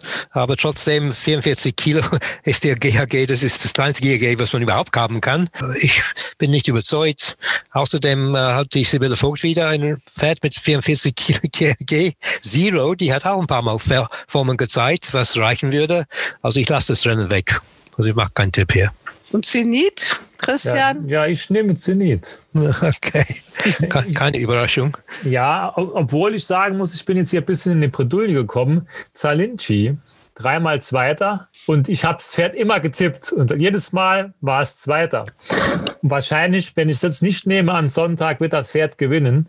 Das ist so ein bisschen das Problem. Aber ich nehme Zenit. Ich möchte noch kurz begründen, warum weil er jetzt mit fünf Kilo Erlaubnisreiter unterwegs ist. Und das macht schon sehr viel aus. Dass er, dass er noch einen Sieg im Tank hat, hat man bei den letzten Starts von dem Pferd ja doch gesehen. Und jetzt fünf Kilo runter, er ist halt nicht leicht zu reiten. Da muss man halt sehen, wie der junge Azubi mit dem Pferd zurechtkommt. Aber ich hoffe einfach mal, ne? weil Mathilda B. zum Beispiel, die läuft so oft mal gut, aber die hat noch nie in ihrem Leben gewonnen. Ne? Ist, glaube ich, 36 oder 37 Mal gelaufen. Also von daher, ich denke, die Viererwette, die geht über die Eins und die Zwei. Ja, und ich muss ja schauen, ob ich nicht doch noch ein paar Punkte machen kann. Und deswegen nehme ich in diesem Rennen nochmal einen krassen Außenseiter, nämlich den von David schon erwähnten Zero aus dem Stall von Sarah Weiß äh, mit Sibylle Vogt. Den hatte ich irgendwie vor ein paar Wochen schon mal im Visier. Ja. Ich gebe zu, der hat nicht so sonderlich überzeugt. Aber vielleicht, eigentlich kann er 44 Kilo. Ob er so wirklich Sand mag, weiß ich auch nicht so ganz genau. Aber ich versuche es nochmal mit ihm. Eigentlich kann er 44 Kilo. Was, ja. was soll ja. er denn sonst können? Nix. es gibt ah, ja. Okay. Ja, aber da sind ja noch einige mehr von diesen 44 Kilo Tieren mit am Start. Gut, Zero für Ronald ist jetzt auch notiert. Aber man muss das schon ein bisschen unter dem Aspekt sehen, dass ich jetzt einen Versuch mache, einen letzten Versuch nochmal an das Spitzenduo Christian und David ranzukommen. David hat noch einen äh, Tipp frei. Es kommt ja. hier im sechsten Rennen? Nein. Dreijährige. Sieglose zu dieser Jahreszeit lasse ich weg. Ja, gut, wer sagt kurz was zu dem Rennen, damit wir das komplett haben? Ja, gut, zu dem Rennen kann man gar nicht so viel sagen, weil man zu vielen Pferden kaum was weiß. Die Pferde von Christian Freier von der Recke sind beide einmal gelaufen, beide mal schwach gelaufen als Zweijährige. Aber er wird sie nicht rausbringen, wenn er sich nicht ein bisschen was erhofft. Dann ein Debütant von Marco Klein. La Chetta ist halt sehr interessant von Hans-Albert Blume mit Sean Byrne im Sattel, weil sie hier nur 51,5 Kilo trägt. Also sie trägt hier mindestens sechs Kilo weniger als die anderen Pferde. Und das ist schon ein Haufen Holz um diese Jahreszeit gegen die jungen Pferde und war auch schon zweimal Zweiter auf Sand in Dortmund. Die Form aus Chantilly soll man nicht überbewerten, da war es gegen deutlich stärkere Pferde gelaufen. Ne? Noch oben die Eins, Koba war einmal Dritte in Dortmund, kann sich vielleicht auch noch ein bisschen steigern. Erika Mäder, das wird ja passen zum Podcast, wenn die jetzt am Sonntag hier zuschlägt. Ja, gut, dann haben wir ein paar Ideen mit auf den Weg gegeben und kommen zum siebten und letzten Rennen. David, dein letzter ja, Tipp. Mein letzter Tipp ist ein Pferd, der, soweit ich sehen kann, noch nie auf Sand gelaufen ist, und mindestens nie in Dortmund. Das ist Northern Rock von deinem Stall, Sascha Schmörschek, mit Enki Gambert im Sattel. 70,5 ist die Marke jetzt. Ich weiß noch, vor zwei Jahren konnte er 85. Das war natürlich auf, auf uh, Gras, auf Turf und auf weichem Boden. Hier wird es natürlich ganz anders sein, aber trotzdem 15 Kilo unter seiner Bestform und er ist letztes Jahr immer ein bisschen unter seine Form gelaufen, aber nie ganz schlecht. Also ich glaube, dass er 70 Kilo immer noch im Tank hat. Gut, ob er mit der, mit der Bahn zurechtkommt, weiß ich nicht, aber das werden wir Sonntag erfahren. Er ist am 1. Dezember, ich habe mir den nämlich auch angeschaut, also. äh, weil er so günstig eigentlich steht. Er ist am 1. Dezember 2017 in Dortmund also. mal gelaufen, über 1800 Meter in einem Altersgewichtsrennen als heißer Favorit mit äh, damals äh, 16 zu 10 gegen ganz schwache Gegner. Er hat das Ding zwar gewonnen, aber ich habe mir extra das Rennen sogar nochmal angeschaut. Mhm. Er hat sich nicht leicht getan. Okay. Aber weil ich mir den auch eigentlich ausgesucht hatte, aber habe dann doch davon Abstand genommen. Okay. Das heißt, du guckst dir, Ronald, um die Wetttipps ja. für Dortmund zu machen, ein Rennen von 2017 ja. an. Ui. Genau, das, das so war das. Das also wäre nicht meine Vorbereitung. Oder? Northern Rock, habe ich mir gedacht. Das ist doch irgendwie, muss man sich den mal angucken. Und ich weiß, ich weiß doch, gegen wen er damals gewonnen hat. Gegen, gegen Dance Rouge. Ja. Dance, oh, Dance Rouge war so schlecht nicht. Die konnte auf Gras fast 70 Kilo. Aber trotzdem, ja. Aber Northern Rock hat Aussage 1 gewonnen. Äh, ja. gut, gut besetzte Aussage 1, ne? auch noch. Ne? Ja. Das war vor zwei Jahren allerdings. Aber äh, diese, diese Marke ist wirklich so günstig. Ja, man muss sehen, er ist halt neun Jahre alt. Ne? Ja, gut, aber ja. ich mag auch den Pferde. Ne? Ah ja, klar, ne, ist in Ordnung. Kein Problem. Heute hat ein Zwölfjähriger Mons gewonnen. Hätte ich auch fast gewettet, wenn ich das gesehen hätte. ja, das habe ich gesehen. ja. Also ich fasse jetzt mal kurz zusammen. Im ersten Rennen die 103 Lotterie, getippt von Christian. Im zweiten die 202 Archie's Sister David Hoff, dass da es noch einmal rappelt. Die 205 La Aluna von Christian, 304 im dritten Rennen Bahama Moon, der große Außenseiter von Ronald, im vierten Rennen die 402 Marciana von Ronald.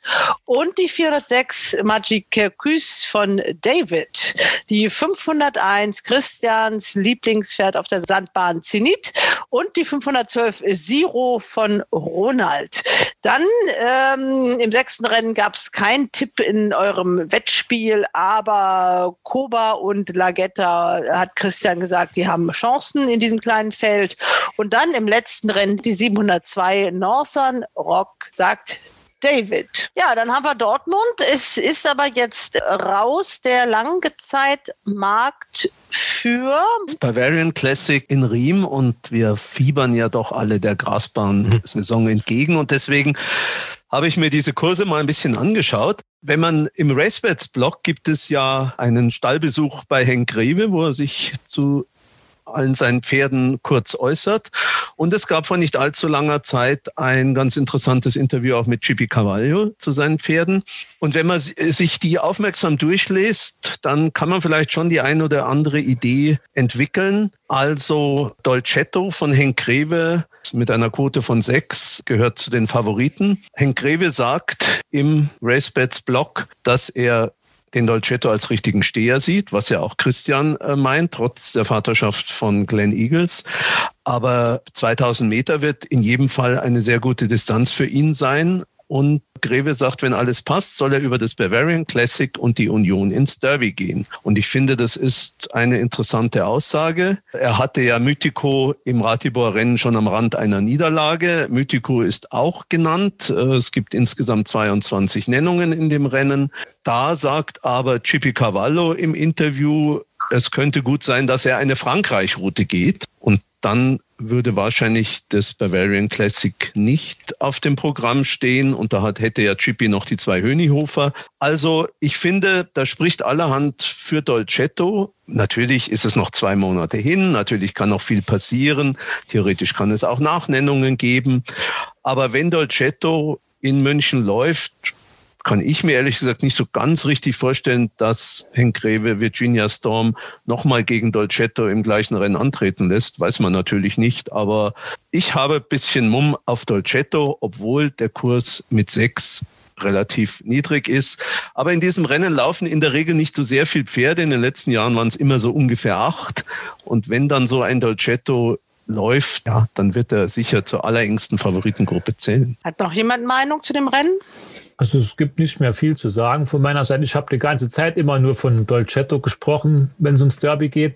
Und ich sag mal so, wenn das Pferd in diesem Rennen läuft, wird es am Toto keine 6,0 geben. Nee. Also wer Mumm hat auf dieses Pferd und daran glaubt, der muss jetzt wetten. Das muss ich ganz deutlich sagen. Ja, der Grave hat das Rennen schon gewonnen, glaube ich, nicht? Vor zwei Jahren. Das wäre nachher zweite im Derby war. Wie war, war das Django? Irgendwas mit Django? Django Freeman. Django, Django Freeman. Ja.